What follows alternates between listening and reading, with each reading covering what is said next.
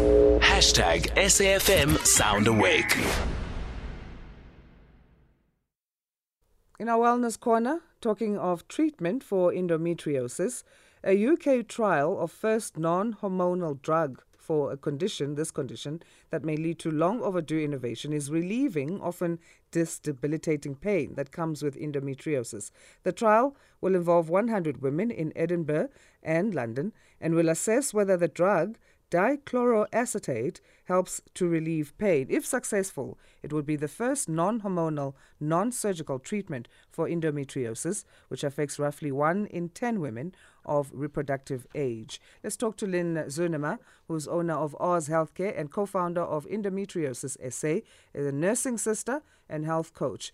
Uh, thank you so much for joining us, Lynne. How are you this Monday? I'm fine, nice and early. Thank you for having me. Yes, nice and early. Thanks for making time for us. How much of a problem is, is this for, for us in South Africa? We uh, cite there some figures that roughly one in 10 women of reproductive age will suffer from endometriosis, but making it local, uh, how do we zoom into it and, and how much of a problem is it for us? It's a massive problem. It's very unrecognized and underdiagnosed and because it's linked to your periods, because your symptoms are period driven very often, mm. and because it's only women that get it, we are very often sent away with a Panado and told, you know, that it's in our head and that we should just get on with our lives. So, one of the, the, the, the things that, as the Endometriosis Society of South Africa, one of our messages that we try and get out there is that period pain that debilitates you to the extent that you feel like fainting or vomiting or you can't go to school or work is absolutely not normal, mm. and you must definitely not any, not let anyone convince you that it is normal. A normal period pain is a is a is a bit of a, a cramp that comes on a few days before you get your period. A panado will relieve that, and your period, the onset of your period, brings relief. If you constantly have period pain, and especially during your periods and in between your periods, if you're having backache, nausea, vomiting, bloating, then you must know that this is not normal. It should never be considered normal. And you must go to a doctor who is empathetic towards it and understands it and will help you get that diagnosis so that you can be relieved. You know, the problem is that most of us start with our endometriosis when we start getting our periods, which these days, you know, young girls start getting periods as young as 10, sometimes even mm. younger. And if you are sitting with this pain from that that age it hits you in the prime of your life when you should be um, building your career, working at your life, having babies. And so, if we are just constantly being reprimanded that we are overreacting, we are never going to get to the bottom of this. But to answer your question, it's a really, really big problem. One in 10 women of fertile age um, has endometriosis um, and you know tries to live with it but it is excruciatingly painful in most cases and it is very debilitating affecting your quality of life there's many many studies there showing how it affects your quality of life what will it mean for one's fertility if one has endometriosis so, one in four women that has endometriosis is usually infertile or subfertile.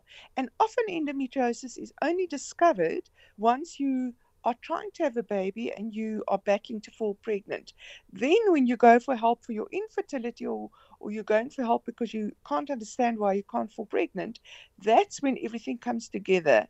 When you finally realize all this period pain and the symptoms that I've had during my younger years was actually endometriosis. And because it wasn't treated early on, it's often progressed to the point where the endometriosis is now growing around the fallopian tubes, around the ovaries, and that is what often then causes the infertility or the subfertility. But it is also important to understand that not everyone that has endometriosis will be infertile or subfertile. Mm-hmm. It's also a myth that many doctors even believe that if you have um, endometriosis, you can't have babies at all. And so, if you go to a doctor with, you know, and you have these symptoms and they ask you, have you had a baby or have you been pregnant? And you say yes, then they often disregard endometriosis as a potential diagnosis. And that perception should also change because it is wrong. So, what treatments are currently available? There's this trial happening that will, of course, uh, give us, uh, you know, some success in st- in terms of um, um, medical advancement. But currently, what's what's available?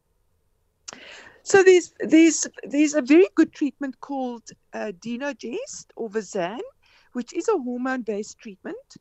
Um, but you know, I don't actually understand why people are so um, vehemently against hormone treatments. Mm. If one understands that endometriosis actually has to do with a woman's hormones. Yeah. Um, so we'll talk about the trial separately, but there is surgery and there is uh, there are different treatments. The, the main one that is being used these days and that we're very lucky to have is a tablet called Visanne, which people take once a day, and it then suppresses your estrogen less than it would have been suppressed if you did an you know if you did a hysterectomy or if you were on the pill. So the, the, the thing that we have to remember with endometriosis is that the growth is stimulated by estrogen. The, um, and if you can suppress the estrogen, then it will obviously suppress the growth of the endometriosis in most cases.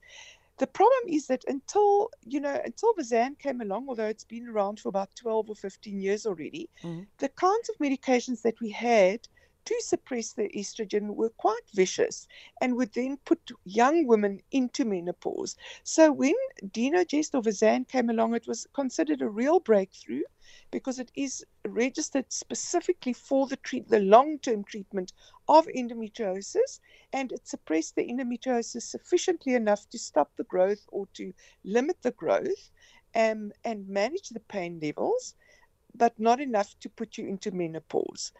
Um, so that's really what's available. It, there is surgery that can be done, but the, the newest guidelines that are out when it comes to the management of endometriosis suggest that surgery should be kept to a minimum. They talk about it being available, you know, being done once in an endometriosis lifetime, time to help a woman fall pregnant if she's infertile. It's often not practical to only do that. The, Mm. the issue with surgery is that you have to go to a doctor that is highly skilled at this type of surgery. Not every single doctor can do that kind of surgery. And it's really not in the old days, you know, maybe four, five years ago, even maybe even three years ago, surgery was routinely done. But the, the, the latest guidelines definitely state that something like a Dienogest should be used first line and that surgery should be reserved um, for selected cases and to help women fall pregnant. The reason for that is that the more operations you have, Mm. the more it affects your in your your ovarian reserve, and the more it affects your fertility. Okay. Well, let's leave it. Uh, that's all the time we have for today. So we'll leave it there. Lynne, thank you again for your time in waking up early for us. My pleasure. Thank you very much. Lynne Zurnamer is owner of Oz Healthcare and co founder of Endometriosis SA, a nursing sister and health coach discussing endometriosis on our Wellness Corner.